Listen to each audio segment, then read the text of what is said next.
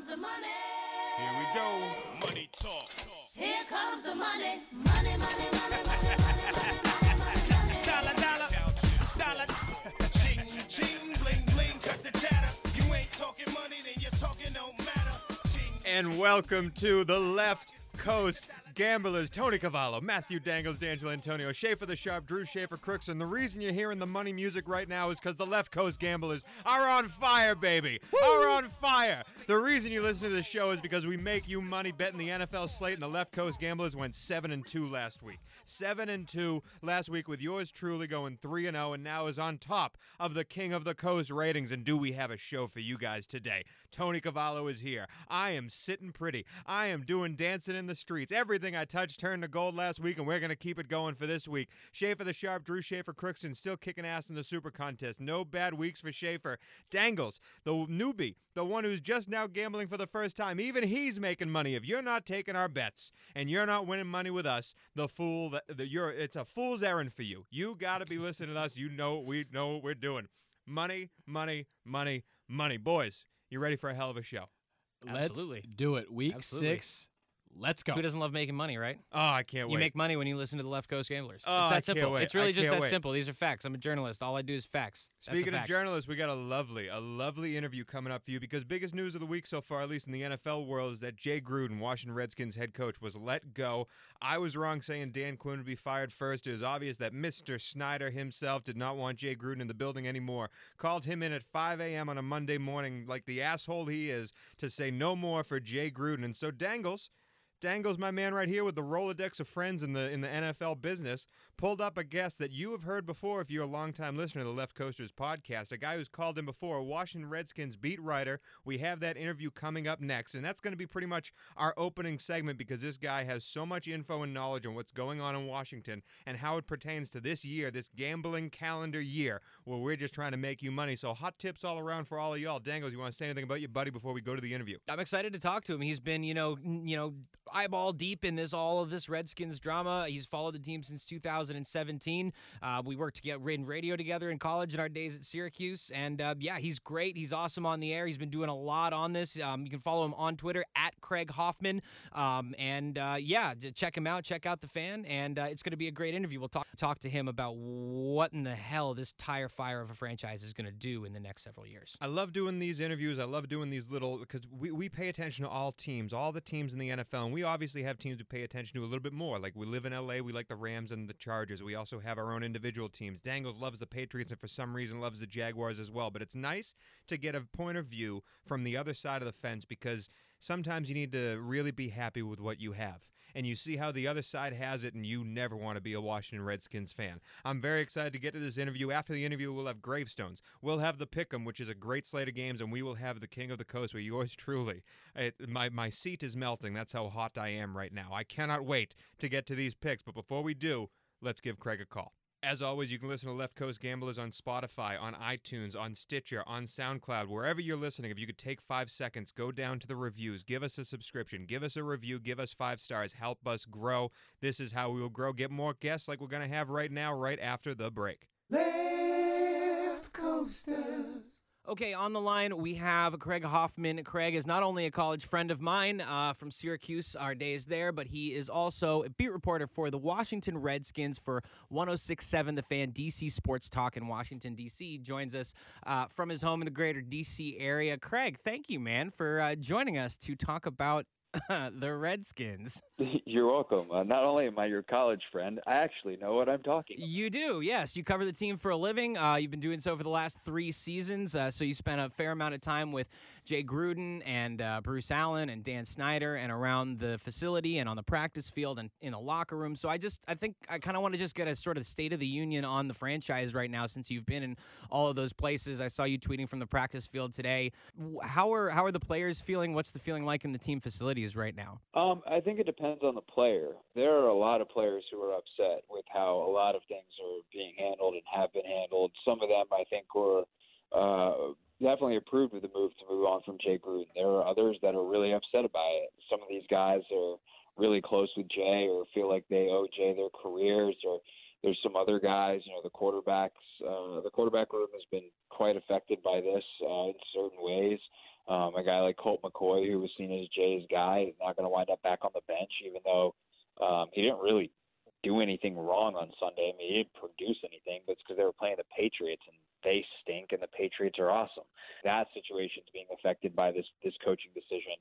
So there's there's a lot going on in that building right now. It is, is certainly not a harmonious place.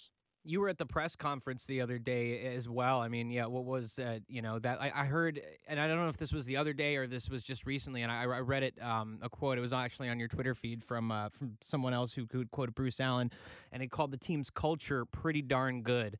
Does he really believe that? I mean, it's hard to. I mean, I guess I don't know. You're obviously in the locker room, and you know you know better than anybody else, but Eh, just from what we see, I feel like externally, it's hard to look at that and go, okay, yeah, there's a, a, a team. I mean, I'm sure there's camaraderie, but like the product on the field, I can't imagine that's helping culture a lot. No, it's their culture's terrible, and that starts with Bruce himself. Like the guy's not good at his job. It's not personal. I mean, it could get personal. There's not a lot of people that like him. The he's won 39% of his games. It's, he's been the primary decision maker here for almost a decade. Their winning percentage under his tenure is .394, I think. Like it's, it's nuts um, for a guy that you know has that track record to still be employed and you know that lack of accountability goes on down and you know I, I think there are differing opinions on how the the culture so to speak was under Gruden. It certainly was more lax than it's going to be under Bill Callahan, the interim. But in terms of just the general feeling that they are on the right path, Bruce undercuts that at way too many turns, from making quarterback decisions to inserting himself in, in other personnel decisions that don't allow for a constant message at the locker room level, aka the coach. You know, there's there have been certain players that Jay Gruden wanted to move on from. Um, Zach Brown, a linebacker, they who Bruce re-signed. You know, they wanted to cut DJ Swearinger earlier than they did last season, and finally got the green light to do that after like a fourth set of ridiculous comments about the coaches. Um, you know, Jay didn't want to keep Adrian Peterson this year, in part because he knew that Adrian was going to be upset with what was going to happen, and it did happen week one, where he was a healthy scratch because they wanted to have Derrius Guice be their featured guy. Jay having to bench Adrian and how he handled that screwed things up in the locker room. So Jay, you know, knew that a way to avoid that was to move on from Adrian, and Bruce wouldn't let him. So there was just this this push and pull of front office and coaching staff that not going to really exist, I guess, for the rest of the season. But it's also because Bill Callahan's interim and he doesn't really matter. He's not their long-term head coach, um, and that's something that they're going to have to, you know, reckon with going forward. And that is always going to be a part of the broken culture. Is Bruce does what he wants. He doesn't answer to anybody, and he that he doesn't have any kind of pulse on the actual locker room, which is a huge, huge issue. Yeah, I loved I loved the article you wrote about the Bruce Allen uh, uh, when he stepped up to the podium for the first time since January of 2015, which was insane to me to hear that fact from you. But you had a great line where you wrote. Allen repeatedly ducked and dodged direct questions about his record and his tenure. When asked about his record over the last decade, he redirected it to the current dilemma. Quotes, That's a fair question, Allen said before not answering it. So if you're looking at that guy and how him and now the known as Mr. Snyder keep on tweaking with the team and have their own opinion on what should how this culture should move forward. If you guys are looking for a long-term plan to be the next head coach of your team of your organization, you have these two guys above you over your shoulders at all times. How do you think you can compete out there in an open market to get the right guy to come in and form this team, or do you think it's it's going to be tough to find a guy that's not going to just be a Bruce Allen pick? Yeah, no, they can't. Yeah. Nobody with options is going to pick Washington. Right. as long as Bruce Allen is the team president. And that is the realization that Dan Snyder has refused to come to. What what Snyder has, is apparently going to allow Bruce to do is pick his third head coach. and it was one thing when Mike Shanahan was the guy, and you know, okay, Super Bowl winner, great uh, reputation. Shanahan also did have say over the roster. Then Gruden comes in, and Jay was, I think Jay, you know, he was a head coaching candidate, but he was certainly not the top guy on the market. There was history between Jay, obviously, was on the staff with his brother in Tampa, where Bruce was kind of Jon's handpicked GM. But then, you know, they did win the division title in 2015, and I think part of that was the presence of Scot McCloughan, the GM. Now, Scott is the, the lore of Scot McCloughan is far greater than the reality of what Scot McCloughan has been. Like he's a he was a good talent evaluator in Seattle and San Francisco, really in San Francisco, but Mhm. um, he wasn't that good in Washington, to be blunt. There's a couple good guys that he signed that helped that year, veterans, free agency. But what Scott did was have a pulse on the locker room and, and have a tone setting type of mentality with the players that was good and I think a good supplement um, slash complement to Jay and his more lax style. When Scott left, that that element disappeared, and so I think that the one way around that is to keep Bruce on the business side and helping with the new stadium deal, which is kind of the biggest reason why he's here at this point, and hire a football GM under him and give that person say over the roster, and then let that person hire a coach. But as long as Bruce is still here, I don't think like I mean like they want Lincoln Riley. Lincoln Riley's probably not leaving Norman, and if he is, he's sure as hell not coming to Washington. Right. If Mike Tomlin becomes a free agent after this season as a coach, he's not going to come to Washington. I mean, he's got a relationship with Snyder and and a relationship with some of the people here, but like if he's got better options, why on earth would he come here? Mhm. And I think that is the biggest, you know, thing right now looking forward is they're they've got some guys that they're eyeing, you know, Eric Bieniemy, but so is everyone else. Why the hell would Eric Bieniemy come here when he can go to any other job that's open? Craig, it's been widely speculated uh, that there was an internal battle between Jay and the front office of the pick of Dwayne Haskins overall for quarterback. Now, we obviously saw what happened with Josh Rosen in Arizona. First year coach gets fired, he gets shipped off to another team. Do you foresee that being a problem with this new coach? Because everything that we read says Haskins is at least a year away, not progressing at the rate that people would like. Uh, what do you foresee happening with that situation? Yeah, I mean he's definitely not. The Giants game when he had to come in was really bad, and, Mhm. and it was unfair to him. Um, and, and everyone knew it. Um, they just didn't have a choice. Case Keenum was hurt and was playing at an unplayable level, and Dwayne is someone who was getting a check, uh, needed to come in and play that game, and uh, he, they're going to up his his kind of rate of development here. Um, Jay was very focused on winning right now, and that meant giving all the reps to the starters and Bill Callahan has got a little bit more to be able to, or a little bit more room to wiggle and give Dwayne uh, reps. And actually, today, a couple players told us that they had these development periods where some of the younger players actually like really feature were featured um, in running their stuff, not just the scout team. So that was kind of a cool twist that I think is going to be helpful to Dwayne moving forward. But if you're all of a sudden the worst team in the league, which right now they're tied with a couple of other teams for that record-wise, and Tua Tagovailoa is on the board, you have to really love Dwayne Haskins not to take Tua Tagovailoa. Um, to to go instead, we're going to take Chase Young and try to help our defense, or we're going to take uh, Jerry Jeudy out of Alabama and give him a a, a, know, really ridiculous weapon on the outside, um, which would pair with Terry McLaurin, and that would be incredible. Like if a quarterback can't you know can't succeed with those two, then he can't succeed. If if Jerry Jeudy turns out to be what we think, and what if McLaurin continues on the path that he's on in his rookie season.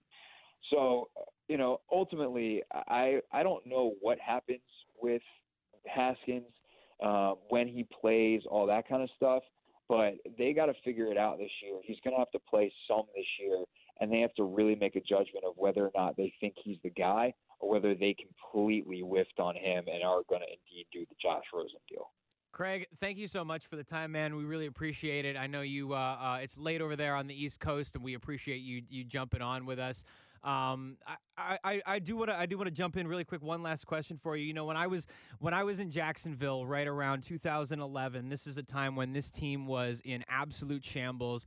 Um, the writing was on the wall for the GM who picked um, a punter five picks before Russell Wilson went in the third round. Um, and then there was, you know, Wayne Weaver, the owner, who again saw the writing on the wall that he'd made his money on the team and it might be time to sell it off. You had a team whose fans were wearing bags on their heads to the, the, the game. The culture was in the in the crapper. Completely different situations, but there are a lot of parallels between some of the circumstances surrounding them. Is there a scenario go long term looking forward because something has to change, right? Something systemic has to change. Jay Gruden wasn't the problem; he was the symptom of a larger problem. Like, is there a world where there's a complete and total fire sale where stubborn Mr. Snyder sells the team and fires Bruce Allen, or is that just completely out of the question? Like, am I crazy? Bruce, yeah, no, Bruce getting fired is not out of the equation.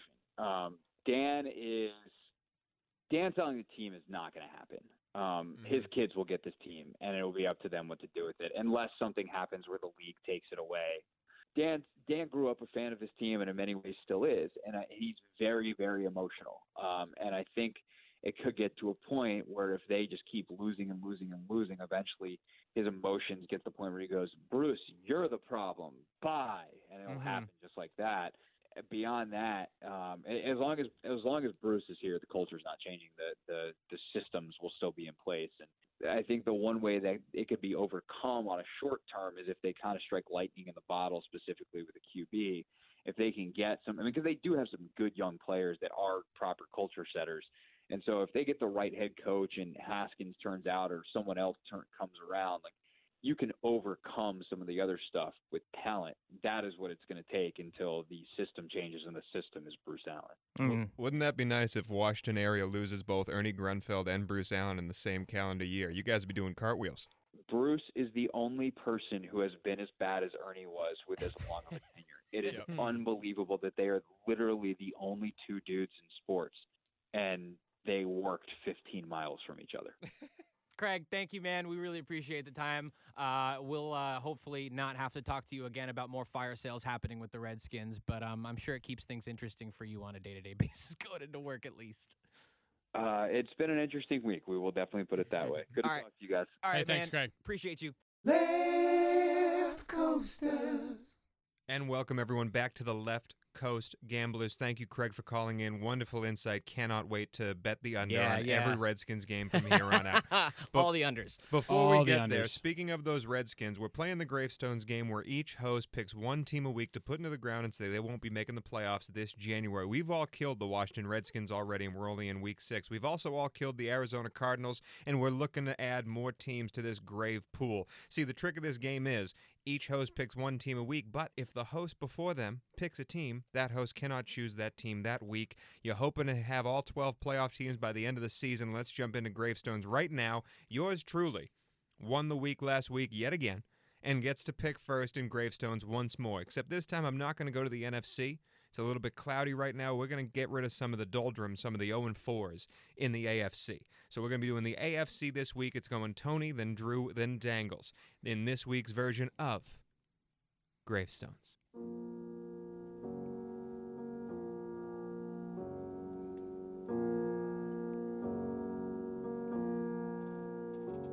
Welcome back, ladies and gentlemen, to our Holy Mother of Lombardi Church. I don't know. I'm making it up as we go. That's good. Holy no, I like Mother that. No, I like that. I like that. You could have done a lot worse. I think you could have done a lot worse. We are here today to put three more teams into the ground and say they will not make it this year. AFC teams in the past that I have killed have been the Dolphins and the Bengals. And I'm adding another animal to the ground. As majestic as those Broncos are, they can't get it done and get into the playoffs. This last week was an aberration on what will be a very difficult schedule moving forward. Joe Flacco, no go. Denver's dead. Next up is Drue. In the past, you've also killed those Dolphins, and you've taken out Sam Darnold's spleen. Who else will you put into the ground this week? Well, boys, I'm probably late to the party in this one, but we're gonna go to the Natty, Cincinnati. Zac Taylor was hired to be an offensive genius, but do I dare say his offense is offensive? Do you dare? Des- describe. this is a real quote. Describe the Cincinnati Bengals season in two words through five weeks. The quote was, "Really perplexing."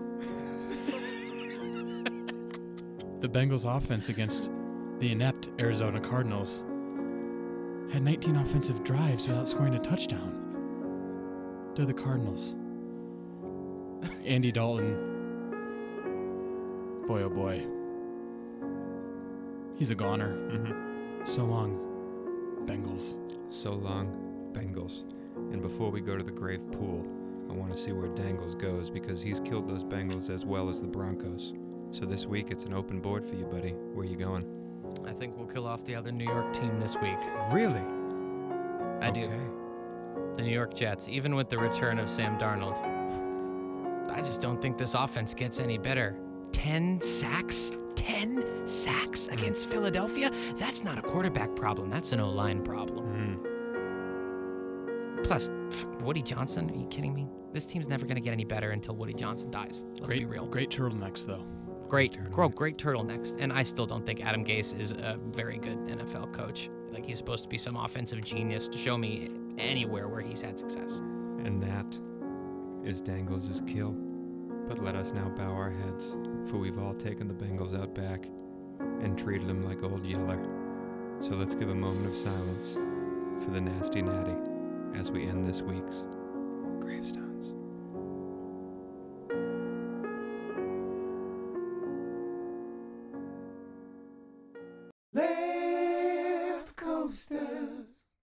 And now we are back to our full volume left coast gamblers, and we're in the pick'em section, boys, and we have a quite the slate of games this week. There's a lot of really interesting and juicy matchups. There's a London game. There's not that many games in the early slate. There's more games in the afternoon slate. It's a nice day to sit back and watch some football. Uh, Dangles is leading the competition right now with the best week, only three losses in the, in a, in a week. We're hoping to beat that streak. Drue is leading us for the season.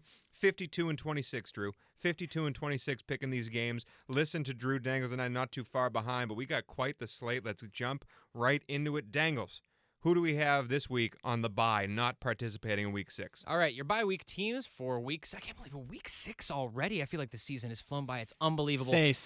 Face. Week six bye teams. There's four of them: the Bills, the Bears, the Colts, and the Raiders. The Bills, the Bears, the Colts, the Raiders. Dangles, before we move on, Mary fuck kill those four teams. Ah, I knew that was coming. Okay, uh, let's marry the Indianapolis Colts. Mm. I'm gonna fuck the ugh, man. The Bills and the Bears are identical. Great defenses, crummy offenses, terrible quarterbacks. Mm. Uh, but I trust both of those teams more. I'm gonna I'm gonna say no one circles the wagons like a Buffalo Bills. Going with Buffalo who are as my killing? Mary. Um, and I'm gonna kill the Raiders. I You're just an idiot. they're just meh. You're, uh, They're you're an idiot. a Dan- uh, team. Drue, before I say my piece, what do you think? Same question. Uh, I'm gonna give a shout out to my mom. She's a great listener, and she doesn't like when we play the uh, the the the f word game. That's what she said to me. So okay, sorry, sorry, I'm- Mrs. Crookston. yeah, I'm gonna marry. Uh, I'm gonna marry the Colts because uh, I love the Colts. They're They took playing them very 21st well. overall in the winners league. Thank you very much. Uh-huh. I love that team. Um, I'm going to um, uh, have consensual relations with uh, the Buffalo Bills. Okay, Uh, I okay. absolutely love them. Great. And uh, who am I killing?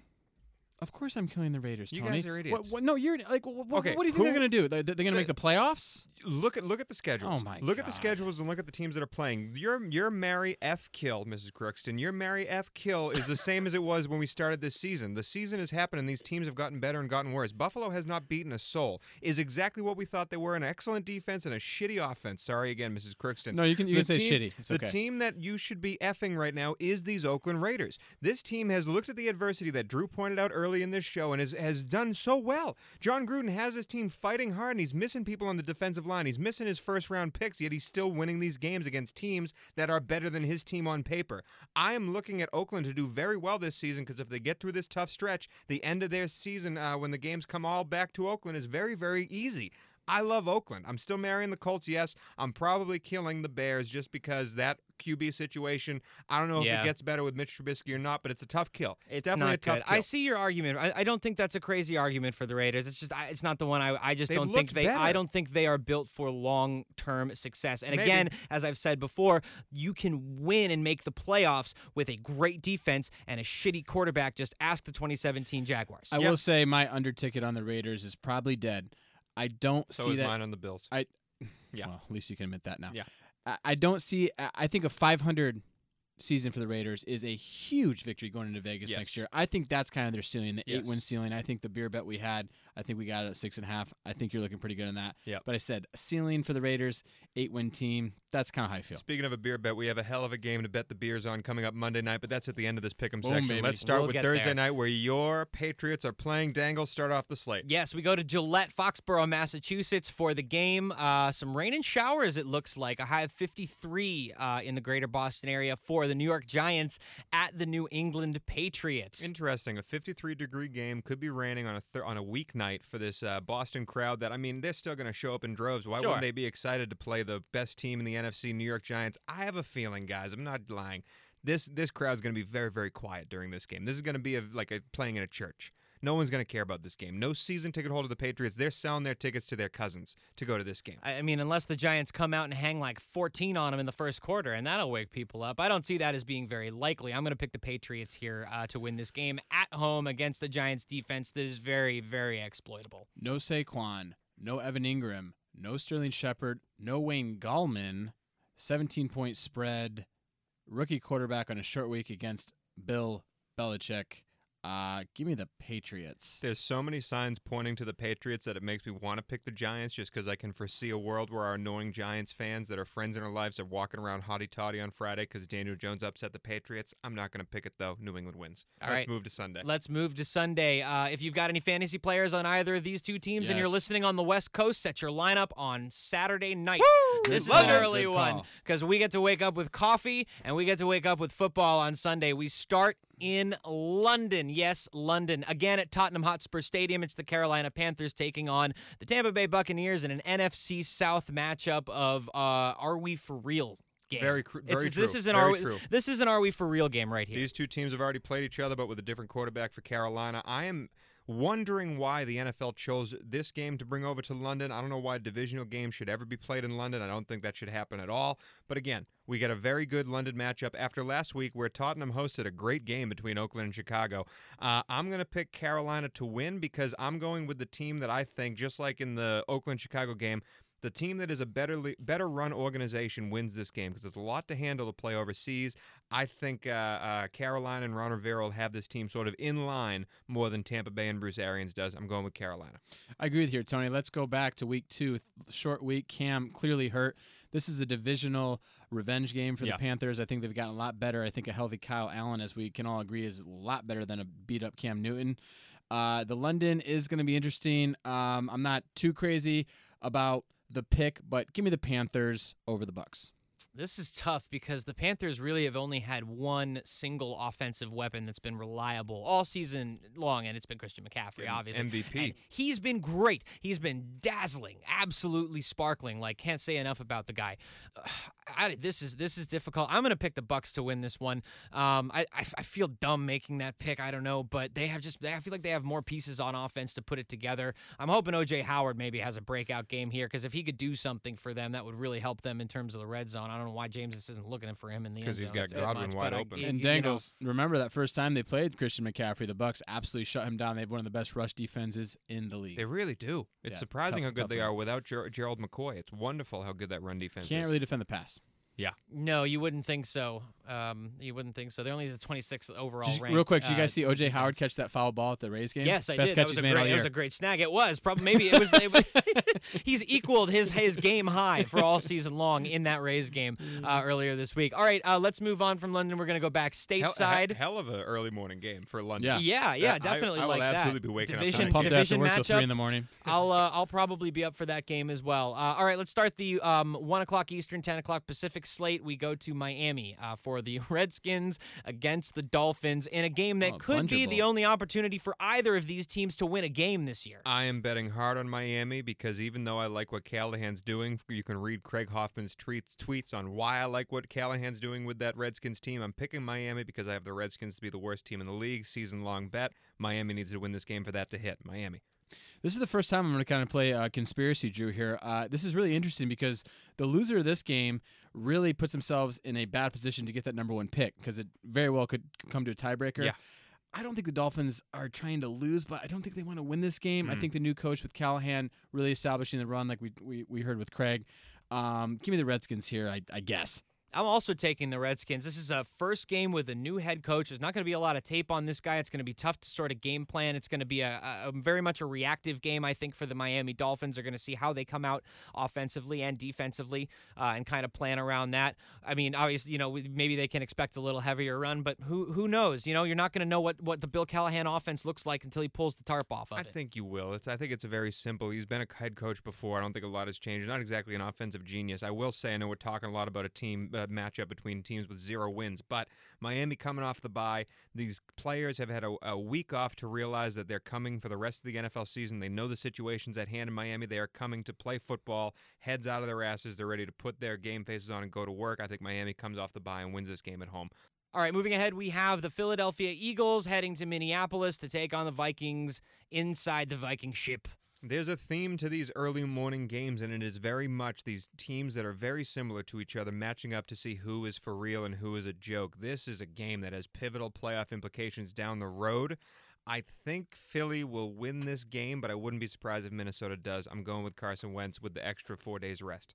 I heard an amazing nugget out of straight out of Vegas this morning.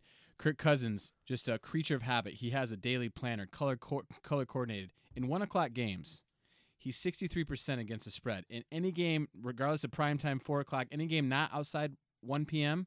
Eastern, 31% against the spread. I thought that was Huh. fascinating. Huh. Give me the Vikings here. Okay, I like that bet. I uh, that might sway me. Creature, Dangles. creature of habit, man. Creature of habit. Dangles, what do you got? Give me the Vikings at home here. The Eagles' offense has been kind of unpredictable. Jordan Howard's their best runner this year. How weird is that? Everybody came, came in thinking Miles Sanders was going to be the guy for them this year. It's very much been a Jordan Howard team. Uh, yeah, I'm going to like to take the Vikings at home. I think their defense holds up, and uh, the Eagles' run defense is not very good. Dalvin Cook's going to run all over them. Not to belabor a point of Tony Cavallo is always right on his football takes, but you know who would love Jordan Howard right now? Who's the that? Chicago Bears. Yeah, they probably would. They would love Jordan Yeah, Howard that's right very now. true. All right, moving on. Uh, we're gonna uh, take a trip down I-35, uh, nine-hour and ten-minute drive to Kansas Yeah. City, Missouri, ladies and gentlemen, where we that off have the top of your head, nine hours that? and ten minutes. You've make that drive before. I don't understand. Google Maps, baby. Okay. Oh wait, I'm sorry. That's public transit. Six and a half hours by car on 35. Google gave me Google gave me the wrong one. Ugh. Give me that Greyhound ticket to Arrowhead, baby. Google threw me under the bus. That's so terrible. All right, try six and a half hours down I-35. We're at Arrowhead for Texans and Chiefs. Great game. A great, Great game. game. That Atlanta team is an absolute joke on defense. You can't sack Deshaun Watson once. Uh, I think Kansas City's just as bad defensively. They cannot do what Kansas City is meant to do, and their lack of a running game destroys everything Pat Mahomes can do.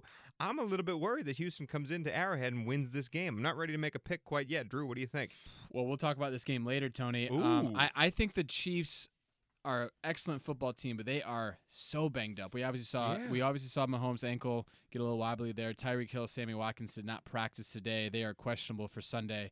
Uh, it's kind of a, I, I know it, it's it's cliche to like wait and see Yeah. on injuries, but I would like him without Tyree. I would like him with Tyreek Hill and a healthy Sammy Watkins. Um, I don't think they're going to be healthy Yeah. something though just tells me I just and and they also the Chiefs have a look ahead division game on the next Thursday night.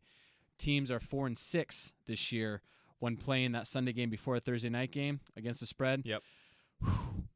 I can't pick the Chiefs to lose three in a row though. Give me the, give me Kansas City. Yeah, I don't Or sorry, uh, back to back games. Yeah, I, I, I'm sitting there with you. I don't think I don't. Kansas City is not a team that loses this many games in a row, especially at home. But I'm picking Houston, man. I, I cannot. I can't I can't fault you for that. I can't. I can't. I can't. I can see a situation where Houston comes in and scores another 50 on this awful Defense. If there's anything we learned about Deshaun Watson, uh, if he has time to throw, if he if he's playing subpar defenses, he is elite. he scored 50 points. He's elite. he scored 50 points with DeAndre Hopkins not having a day. you look at his teams he struggled against, it's against elite defenses. Yeah. Kansas City is not elite No, defense. they're really bad. and I like Deshaun Watson to have a big day. Dangles break the tie. Uh, I'm going Chiefs here. I think that's an, I think that's an easy pick. Easy Um, I think this is a bounce back game for them. Absolutely. This is Pat Mahomes. This is the defending MVP. He has the best offense You're in the wrong. league. I know, but their defense is terrible. I totally agree, Yeah. and I can absolutely see the Texans coming out. I think that last week was the exception and not the rule for this Yeah. Texans team, and I think that what we normally see out of the, the that kind of a perfor- performance that the Texans had last week is closer to uh, the rule than it is the exception for the you Kansas know what? City now that I'm sitting here thinking about it, Indy beat this Kansas City team because they controlled the clock and ran the ball down their throats. You know what Houston can't do? Run the ball. Might be a little bit more difficult for Houston to move this ball down the field against Kansas City than it was for Indy, but I already picked Houston. Let's move on. All right, uh, next game up, we have the New Orleans Saints in Jacksonville to play the Jacksonville Jaguars, which is a more intriguing matchup than it ought to be. I feel I like. love this game. This game, I want this game on every TV. This is gonna be so much fun to watch. This These would be two less- of my favorite teams. Now, now here's the question I, I'd be interested to hear your take on. Would this be more interesting, as interesting, or less interesting if this were Drew Brees versus Nick Foles. And, you know, we had more or less the same situation sort of as far as the season goes. I think it would be much more interesting because I think uh, Jacksonville would have won maybe one or two or more games on the season. We'd have a much more uh, high high profile of a matchup. But I mean, Minshew Mania has taken over. Teddy Ballgame has that whole team sort of garnered around itself, ready to take on all comers. I think New Orleans goes into Jacksonville and wins this game. New Orleans. Wow. All right. Uh, I'm going to take the Jaguars here. I'm going to go with my team. I'm going to stick by them. Minshew Mania is real. DJ Chark is an absolute monster awesome, out there. isn't he? He's so great to watch. Um, he seems to be on the same page on every single play, and Gardner's very, very comfortable uh, throwing to him. Uh, and, you know, I, I'm going with the Jaguars. They're the Gardner's- Gar- Jags. The Jags, baby. Gardner's been unbelievably accurate on those sideline long throws. Unbelievably accurate. Here's a sharp take for you boys. Get ready. This is sharper than a knife.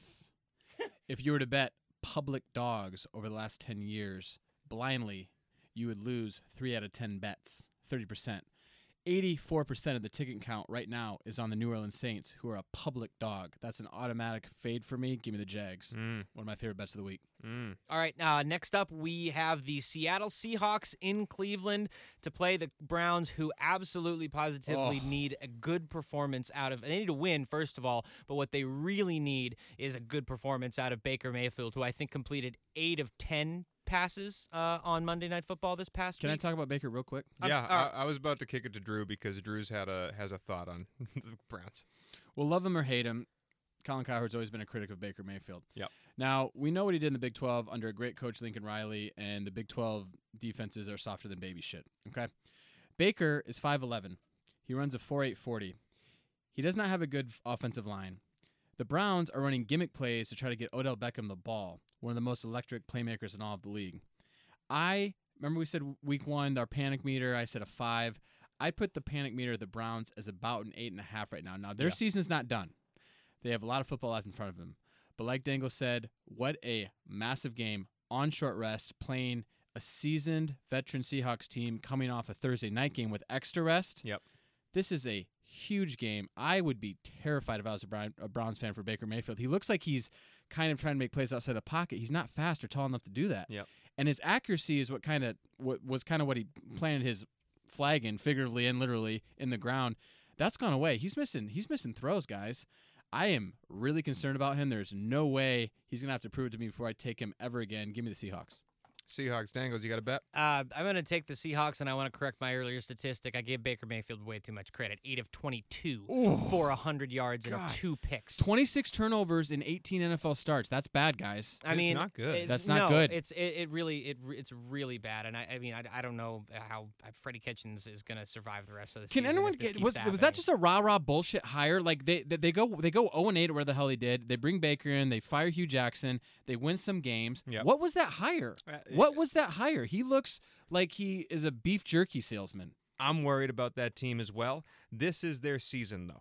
This is their season. If they lose this game, it's about time to close up shop and see what you can do for next year. And that's not a clubhouse that wants to close up shop in October. So I'm picking Cleveland to win this game.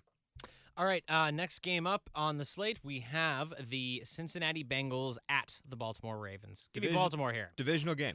These two teams always play awesome games. If Yeah. you look at the past, they always play high scoring, back and forth. Joe Flacco and Andy Dalton shooting shooting it out. Lamar Jackson's a little bit different. This Baltimore defense stinks. The only thing keeping me from picking Cincinnati to even keep it close is they have no weapons anymore. All of their wide receivers will be out in this game. They cannot run the ball. Joe Mixon is having a terrible year. I am picking Baltimore to win. Ooh, a lot of the professionals in Vegas like the Bengals to cover this 11 point point spread. They a Um, divisional game, man. Yeah, it's uh the Ravens are frauds to me, guys. I am not convinced of them at all. We saw what uh, Lamar Jackson did against a average defense at Yep. best against the Steelers. He just looks like he's a turnover waiting to happen. Yep. Um, there's I can't in good faith pick the Bengals here. I just buried them literally in gravestone. So give me the Ravens, but um, I would I would think this game's gonna be in single digits. It's not a good defense in Cincy either, though. oh no, the Bengals are horrible. You know what I mean? They're, they're, they're think- bad. They're I- bad. I, think this could be a blowout. they're, they're bad. All right, from Baltimore to Los Angeles we go. The 49ers at the Rams is the start of the 1 o'clock uh, Pacific, 4 o'clock Eastern slate. What a way to start us off. Yeah. I 4 know, and oh. right? 4 and 0 for the first time since Joe Montana was thrown to Jerry Rice. Isn't that insane? I'll It's great. It's great for Bay Area fans who have been hungry for success there since the you know the, the Super Bowl days, uh, or at least this past uh, at least this past decade when Colin Kaepernick took them there. Can I say something just for a little bit because I want to call out Richard Sherman on this podcast. Richard Sherman is known for running his mouth. He's known for being a very vocal athlete. He's also known for being a very intelligent person. He knows what he's doing when he says Hey, the did you know he quotes went that to gives out. He's a very smart That's guy. all. I'm just. That's all everyone says. He went to Stanford. He He's a- graduated from Stanford. He's a very smart guy. He's a very well educated, well thought out, well spoken individual. So when he comes out after the game and says that Baker Mayfield did not give them a handshake in the pregame, that is easily disputed, uh, uh, disputed by video evidence clearly showing that Baker Mayfield did indeed give him a dap up before the game. Richard Sherman knows what that quote that he says is going to bring up. He knows what the national media is going to think of Baker after his shit poor performance on Monday night. So he comes out and says that. It happens to be false. Richard Sherman, you need to apologize more than you have for what you just did because you went and just ethered a guy knowing how the national media would take that when it was clearly a lie. I think I, I agree with you, Tony. And he and he did kind of makeshift apologize. He said, "My bad." That's all well, he, no, he, he said he, he said he was going to reach out to him and apologize. He did. I think it's more of a. The narrative there is more of I think the league hates Baker Mayfield. I agree. And I think he's getting way too much press, way too many commercials. He hasn't won a damn thing. He hasn't really performed at all. I think obviously we saw the Bosa flag thing. Clearly that was inspired by the college game Yes. at the Buckeyes, um, which I I loved when Baker did that. By the way, that might shock you. Um, but yeah, I I don't think Baker Mayfield is very well liked among Yeah. his peers right now, and I think he really needs to work on doing less commercials and being a better product on the field. I don't disagree with you said about Sherman. That was kind of a bush league play. Yeah, it's definitely Bush League play. Anyway, this game, great game, great way to start us off in the afternoon slate. Both of these teams are now heavyweights in this division. San Fran much better than all of us thought they would be. I don't think they're, they're for real though. LA will not lose three games in a row. Los Angeles Rams winning this game. I agree with you, Tony. If both these teams had played on Sunday, I'd be very, very tempted to take the 49ers. However, mm-hmm. you get McVay with three extra days rest. They've lost two games in a row. Now, I don't know if McVay's lost three years, uh, three games in a row in his tenure. I doubt it. I don't see him doing it uh, this week. Really, kind of when you're looking up at the standings, kind of a must-win for the Rams if they want to stay in the division race here. Uh, I'll take the Los Angeles Rams. Dangles. The key to this game is going to be the front four in both the pass rush and stopping the run because the uh, 49ers ran absolutely all over what is a fairly formidable front four for the Cleveland Browns. There are, are not there are not exactly slouches on that front four. Um, this is going to come down to Aaron Donald and Michael Brockers uh, and those guys getting in there and, and, and Joel Fox as well and stuffing the run. Um, and I, I, that's going to be what this hinges on for me. If they can get after Jimmy too, great. But this team starts with the run. That's what Kyle Shanahan Yep. does. He power runs the ball, and that opens up the pass game for him. That allows him to complete ga- uh, uh, uh, passes downfield because you got to keep the run game honest. I agree with you though. I think the Rams are going to be uh, the winners here. I don't think they lose three in a row. And real All right. quick, guys, the 49ers statistics going through the roof. Let's not forget the Bucs, the Bengals, the Browns, Yeah. and the Mason Rudolph first road start in the NFL. Not too impressed with their previous schedule. Exactly. All right. Uh, next up, we have Battle of the Birds. It's the Falcons against the Cardinals in Arizona. Uh, this is a crazy game. This is an absolutely crazy game. Both of these teams, I will not touch this game with a 10 foot pole when it comes to gambling on it, but I'm picking Atlanta to win on the road. Don't ask me why, Tony. I'm with you on this. Uh, it just seems like at one point, like a flying dick in space, the, Val- the Falcons have to find pay dirt. Like, what are they doing? They have to win, don't they? They have to. Eventually. Eventually, they have to win. Um, um, I I think I'm going to take the Falcons to get one here. They need a win. have This is their this is their time to get it. Um, Matt Ryan is thrown for 300 yards in I think almost all, if not all, of his games so far this year. Um, he's ba- he's due like they're they again they have too many weapons on that offense to continue losing at a clip like this. All right, next up we've got the Dallas Cowboys at the New York Jets, who will have Sam Darnold back. Yeah, big guy to come back. They also have their tight end coming off suspension, Cody Herndon. It's going to be an interesting new Chris look. Herndon. Chris Herndon, sorry. That's how, Mosley's supposed to be back too. that's how much I don't know about the New York fucking football Jets. Uh, I will say uh, I'm picking Dallas to win this game, uh, but the Jets will give them a game. Drew? Man, I was shocked at this line, guys. I thought we were going to get a nice round 10 number, and I was going to load up on the New York football Jets. It's a touchdown, and Yep. there has been no action on the other side of that Yep. uh, as far as the pros coming in on the Jets. So um, I have no reason to even think this game will be that competitive. Give me the Cowboys. Mm. Uh, Mm. yeah, Cowboys definitely Cowboys. Um, even with Sam Darnold, again, Mm. uh, they got he got uh, they got sacked ten times by the Eagles, who have again good pass rushers, but ten times in a single game that's unacceptable. That's an offensive line problem. It's not a Sam Darnold problem. I'm going with the Cowboys. Next up, Titans at the Broncos. Uh, a low key, interesting game. Both of these teams are very, very similar. I'm going to unbelievably take Marcus Mariota on the road once again. Tennessee. It's not too unbelievable, Tony. I think the Titans are literally probably the easiest team to handicap in the league. Fade them at home when they're favored, and bet them we're on the road and underdogs. Literally 0 and 3 as favorites, Mm-hmm. 2 and 0 straight up as underdogs. This is this is just an easy play. Titans, Titans on the road. Yeah, Titans. I like the Titans here. Uh, A I lot the of a lot of us doing similarly here. Yeah, this is rare. That means either like literally, I'm looking at the slate. The past five games, we've all picked the same. We're either going to do really well this week or really terribly. Just shows you guys this scr- this show is not scripted. Correct. It's not Correct. I feel I feel we'll have some divisions once we get to Monday night. Uh, but, but we've got one more game to get to before the Monday night game. Uh, that is Steelers at Chargers. Damn. I mean, a- a- NBC's got to be Normally kicking this would. I know right well because I'm sure NBC didn't see a broken elbow in Ben Yeah. Roethlisberger's future when they scheduled this because normally this would be a barn burner. I- I'm worried about this Chargers team. They seem to obviously play down to their competition, but there is no chance a guy named Hodges goes into LA and wins this game. LA Chargers are going to win. Uh, he won like a duck calling championship. Have you heard of this? No. No, I swear to God, he won a duck. They call him the duck because he, he was like an All American in high school in football. And he won a duck calling contest. Dodge, dip, dive, duck. R.I.P. Rip Torn from Dodgeball. Hodges. Um, Hodges. I'm so pissed at the Chargers. They ruined my spoiler. I know you got something to say about that later, Tony. They suck so bad. If the Chargers actually lose this game at home to the Duck, quack quack, I don't think they should be allowed to play in Inglewood next year. Fuck the Chargers. Sorry, mom. Uh, give me the Chargers. But give me the Yeah, Chargers. I, I, I, after all that, give me the Chargers. They, they, they can't lose. Dangles. Uh, definitely the Chargers. here. Unbelievable. Definitely the Chargers. Another one we're on the How same. am I supposed to bet on the You're Steelers right, in you're this right. game? Like what what what what smart football? Like you know me long enough to know. I, I mean, come on. Nobody nobody bets. Nobody's going to bet on the Steelers. All right, um next up it's the last game of the week. It's Monday night. I'm going to let you guys talk here for a little bit. Well, no, uh, you give your pick first. all right, fine. I'll give my pick first, and then I'll let you guys Yeah. talk for a bit. It's the Lions at the Packers at Old Lambeau. Do, do, Uh, do, do, do, First do, time, do, do. yeah, first time Drew's a company man. Uh, so we've got Lions and Packers. This is tough. Uh, this is the Lions are playing well on defense. They, Off the they're bye. just coming off a bye. They're feeling fresh. Uh, Aaron Jones is running like a man on fire, and Matt Lafleur is actually using him instead of going, "Oh, I've got a running back who averages over five yards a carry." I'm gonna hand him the ball eight times a game. That'll work out well. Um, uh, I think I'm gonna go.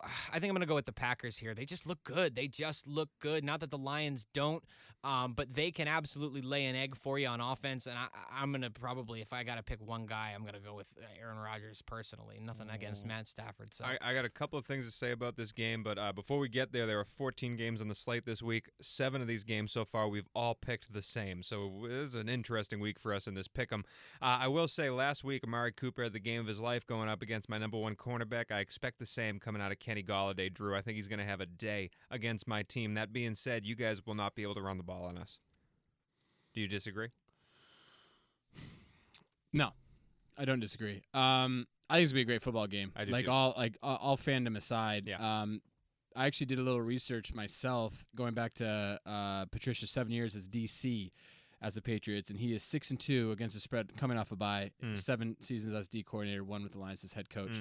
Mm. Um, big game. You know, I'm not taking anything away from the Packers. It was a great pick by you last week, Tony. But obviously, the Cowboys kind of shot themselves in the foot numerous times. I'm curious if the Lions can avoid making those mistakes. I think if they don't beat themselves, they can 100% go in and, be, and win at Lambeau. Does January 1st, 2017 have any meaning to you, Tony? Does it? This is the last time uh, the, the Packers beat the Lions. Um, no big deal. So uh, the day after my birthday, Monday Night Football, the stars align.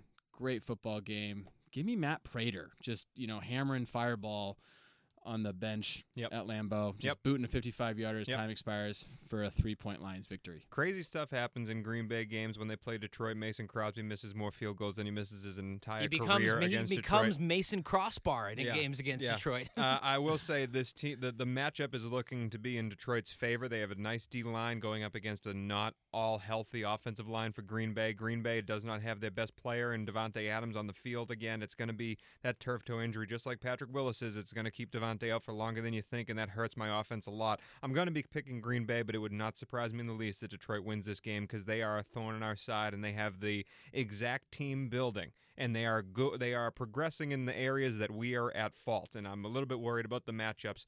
Kenny Golladay, man, I if you have Kenny Golladay in fantasy, start him. I do. Kenny G. Um, I, I do think psychologically too. The Packers, as you know, Tony, just would beat up on the Lions for so many years, Yeah. so many years, and the fact that even though they haven't won any necessarily meaningful games against them, the last four times they have played, they have won. I think the players that are there have a little confidence, have a little swagger. Even uh, winning twice in Lambeau, I know one time Rodgers didn't play. Yeah. Um, I just can't wait, man. Oh, it's gonna be a great It's game. gonna be great. It's gonna be great We'll be together and we'll uh we'll shake hands before and after. Uh, how many beers are we putting on this bet? Ooh. Well, how about we just uh how about I just you just go double or nothing with the ones you owe me? How's that? How many do I owe you? I think we have to look. I think it's at least two. I thought it was three. I, but you just won one last week. I did. I did win Yeah, one. I two. forgot to bring my beer and open it up. All right, two. This is a two beer bet. Double or nothing. Two beer bet. I got Green Bay. He's got Detroit, and that is the end of the Left Coast Gamblers Pick'em section. Let's move on to yours truly. Let me put my crown on. Hold on, let me find it. I got to find my crown because I am kicking ass in the King of the Coast. And welcome back to the Left Coast Gamblers. We are here with the King of the Coast, the King of the Coast section, where your three hosts give you three best bets every week, and you guys should be listening to us because we are making you money. Each host started off with 100 units in their bank account and has now improved to plus units across the board. Yours truly went 3 and 0 last week, 3 and 0 plus 30 units in one single solitary week, and Drew is fuming at me right now because I've overtaken the lead, 134 units on the year. Drew, 118 units on the year, another plus week for you last week, and Dangles up and down, but you're in positive territory as the new gambler on the market. 107.5 units is your total. Guys, I'm not going to lie though. As we step into this week, I'm going to be a little bit tepid, a little bit timid, because I do not like this week at all. I do not like It's the board. board. I found it hard to find a couple of bets that I like. I wonder if you two feel the same way. So let's move forward. You must bet 13 units from your stack, and the max bet on each is 7 units total. Dangles, going to you first. What is your first bet on the board? I'm going to start off with something that I feel like is pretty safe money because uh, I, while I am in plus territory, I have been up and down. I feel like I need to win a little bit. So give me the Cowboys to cover the seven and a half point spread against the New York Jets. Yes, this is in the Meadowlands, but the, the Cowboys offense going to hang a bunch on New York. Seven and a half uh, is the spread. Uh, it's even right now. and I'm going to bet four units on it. Four units on Dallas minus seven and a half away at the New York Jets. Drewby, what do you got? Well, Mr. Cavallo, I want to congratulate you on an awesome week. Thank uh, you. Last week, very Thank you. impressive. I will say, when we started this uh, King of the Coast, I didn't know we could throw uh, moneyline parlays in the mix, and uh, I got a little jealous of you last week because Oh. I had to, you know, give you a smooch on the lips as You we, did. you know, did off, off camera or You off, did. you know, off off podcast. Make so. I am gonna do. you. I'm gonna do my first ever three team moneyline parlay. Three team. Yes. No host Yes. has won a three team bet yet this year. Well, uh, it's going to be first this week. Give me the Minnesota Vikings. We already heard my stat about Kirk Cousins in one o'clock games. He's a creature of habit. I like him this week. Give me the Los Angeles Rams. I like McVay with extra rest and a must win against the 49ers team who really hasn't played anyone. And lastly, we already heard about my public dog, the Saints. That's an automatic fade for me. Give me the Jags, the Vikings, Wow. the Rams, and the Jags. That's plus 350. I'm going to risk four units to win 14. That's that's a big one. Four units to win 14 on Minnesota, Los Angeles Rams, Jacksonville Jaguars. I have to Moneyline say, parlay. every one of those games that came up when we did the pick'em section, I had a hard time deciding who was going to win. Drew feels so confident he's tying it all together a nice little bow and putting it in a money line parlay. My first bet of the of the week, same idea I had last week when I had two teams play each other that I like gambling on. I decided to take the over and it hit. Doing the same thing this week. I love New Orleans. I love Jacksonville. Both these teams have great defenses. The over shouldn't hit at all, but you know what? I'm going to be rooting for QB play. I'm going to be rooting for Minshew and Teddy Bridgewater and Kamara, all these guys to make big plays. So I'm taking New Orleans, Jacksonville over 44.5 for five units. Call me Tony Squares because that's a square bet and I don't care. Five units over 44.5. Drewby, you're up next. I'm sorry.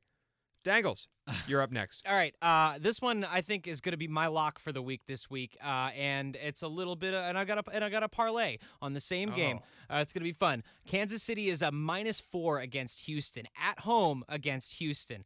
I think this is a bounce back game for the Chiefs. I think this is a, a fall back to earth game for the uh, Houston Texans. I think we will see who both of these franchise actually are and not who they presented themselves as last week. I think Kansas City is going to come out roaring, so I think they easily cover that four point spread. And I'm going to take the over at 55 and a half on Oh, this my game. God. This is going to be a shootout. Come on now. This is going to be an abs. There's going to be points flying up all over the place. Damn. I think 55 and a half is an easy number for these two teams to cover. This is my lock of the week. I'm betting five units to win 13.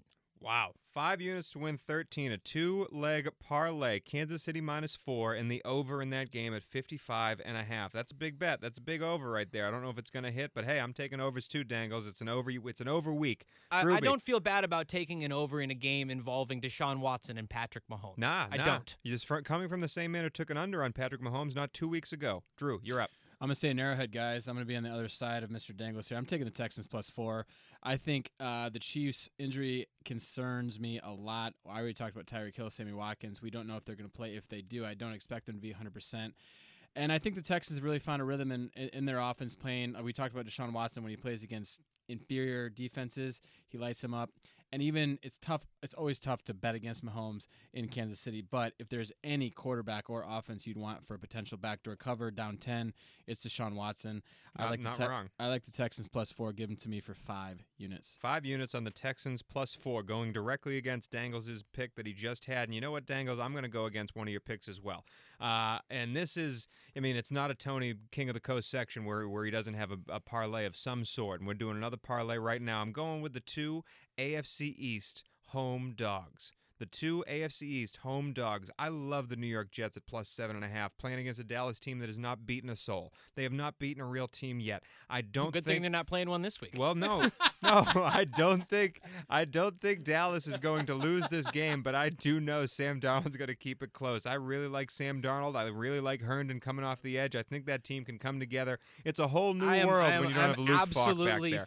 Bamboozled by your faith in the New York Jets to do anything They're- on offense. it's but all it- When you have a competent quarterback, your offense is better no matter how bad it is. Just, I mean, it, Sam Darnold is leagues better than Luke Falk. He will get the ball out quicker. There won't be 10 sacks in this game. New York Jets plus seven and a half at home. The other one I'm taking, Miami plus three and a half. What I'm hearing out of Redskins practice does not make me happy in this pick, but I'm going to stick with it. I think Washington is going to give up. I think Washington is going to turn heel. I think they're going home and they're not going to care anymore. I said this in the pick'em section. I think Miami wins this game outright because I think they're coming off of the bye. They have their heads on straight. They know it's going to be a slog, but they're going to go out and try to play their hardest, especially the first week coming off of that. Miami plus three and a half, tied to New York Jets plus seven and a half. I am betting three and a half units to win nine. Dangles, your third bet of the You week. You are a bold man to put your faith behind the Miami Dolphins and the New York Jets. My final bet of the week. I know I picked the Rams in the uh, pick'em section, um, but I, the in, 49ers are such an intriguing team to me. They have a great offensive line. They're running the ball really well. Jimmy Garoppolo is has been able to find receivers on the field. He hasn't really made you know King made any one of his receivers just yet this year, but he's got a cadre of guys who can catch the ball for him, including arguably the best tight end in the NFL in George Kittle. Their defense is outstanding right now. They are plus 145 against the Rams. I'm going to take them there. Five units to win seven to beat the Rams in the Coliseum. Look, Wow. Jared Goff has made some bad decisions this year. He's throwing some interceptions. I think if they can get some pressure on him uh, from the edges, they have a big, big, tall offensive line there. DeForest Buckner is six foot seven. Arik Armstead is six foot seven. They've got some big dudes on this line. Uh, Nick Bosa had a monster game against the, uh, uh, uh, the the Cleveland Browns last week. I think all the stars are in alignment here for the 49ers, and they could squeeze this one out in the Coliseum. Jared Goff 900 yards combined last two games. No win to show for it. Mm-hmm, mm-hmm. Drew, your best bet of the week. You've done Ah. exceedingly well in best bets. Thank you, Tony. Uh, boys, you know I haven't taken total all year. I'm, I'm not. I'm not a total guy. I I, I, I prefer sides because I can kind of manage it. I can kind of see where the money's coming in. Um, not a total guy. I saw this total and I had to make sure I checked my statistics. I checked my data. I think this is a winner. This is my best bet. Wow. We're gonna go to my former residence, Phoenix, Arizona. Actually, I should say Glendale, Arizona. The Falcons and Cardinals are 51 points total. Now, both these defenses ranked in the bottom 10 in defending the pass, and both these offenses rank top 10 in passing the ball. I don't see how any defense will be stopped. any defense will be played here. The Cardinals tend to score a lot of points in the second half. Give me the over here, 51. It's kind of square, but it's my best bet of the week. Seven units over 51 in the Falcons Cardinals A game. full seven units. A full seven units from Schaefer the Sharp, and he is good on his best bets, folks. He is uh, four and one on his best bets thus far. Drew, I do have it at 51 and a half. I'm gonna dispute that. We'll give you the 51. We'll give you the Yeah. 51. All right, you- yeah, it was your bet. You came in with it. That's fine. We'll give you the 51 at 7. If it's a push, we'll have an argument later. But it's 51 right now. He's Okay. going over 51. And I'm not going to lie, Drew.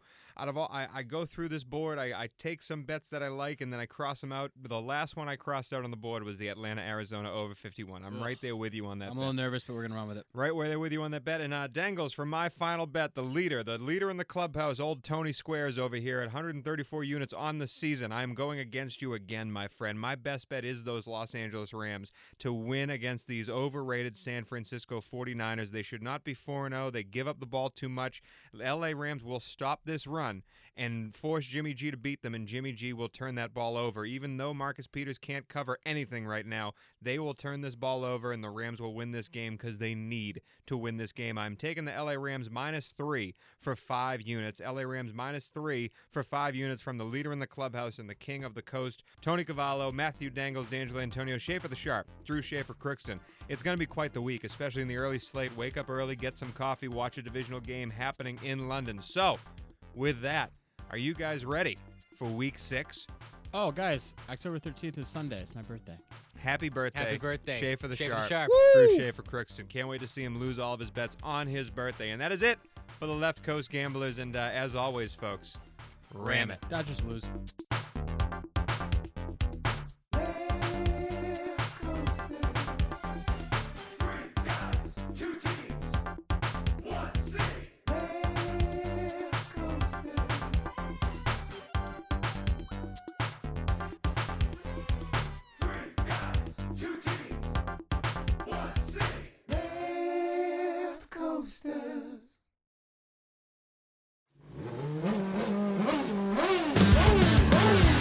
Bruce Martin, host of Pit Pass Indy. Each week, I go behind the scenes of the NTT IndyCar Series and introduce our listeners to the biggest stars of IndyCar, which features the Indianapolis 500 as its cornerstone event. The men and women that compete in IndyCar may be the bravest athletes in all of sport, as danger lurks around every corner. They are able to look danger in the eye without flinching. That is why the NTT IndyCar Series features the best racing on the planet. Join me every week as we talk to the stars of IndyCar, including the legends of the Indianapolis 500 on Pit Pass Indy from Evergreen Podcast.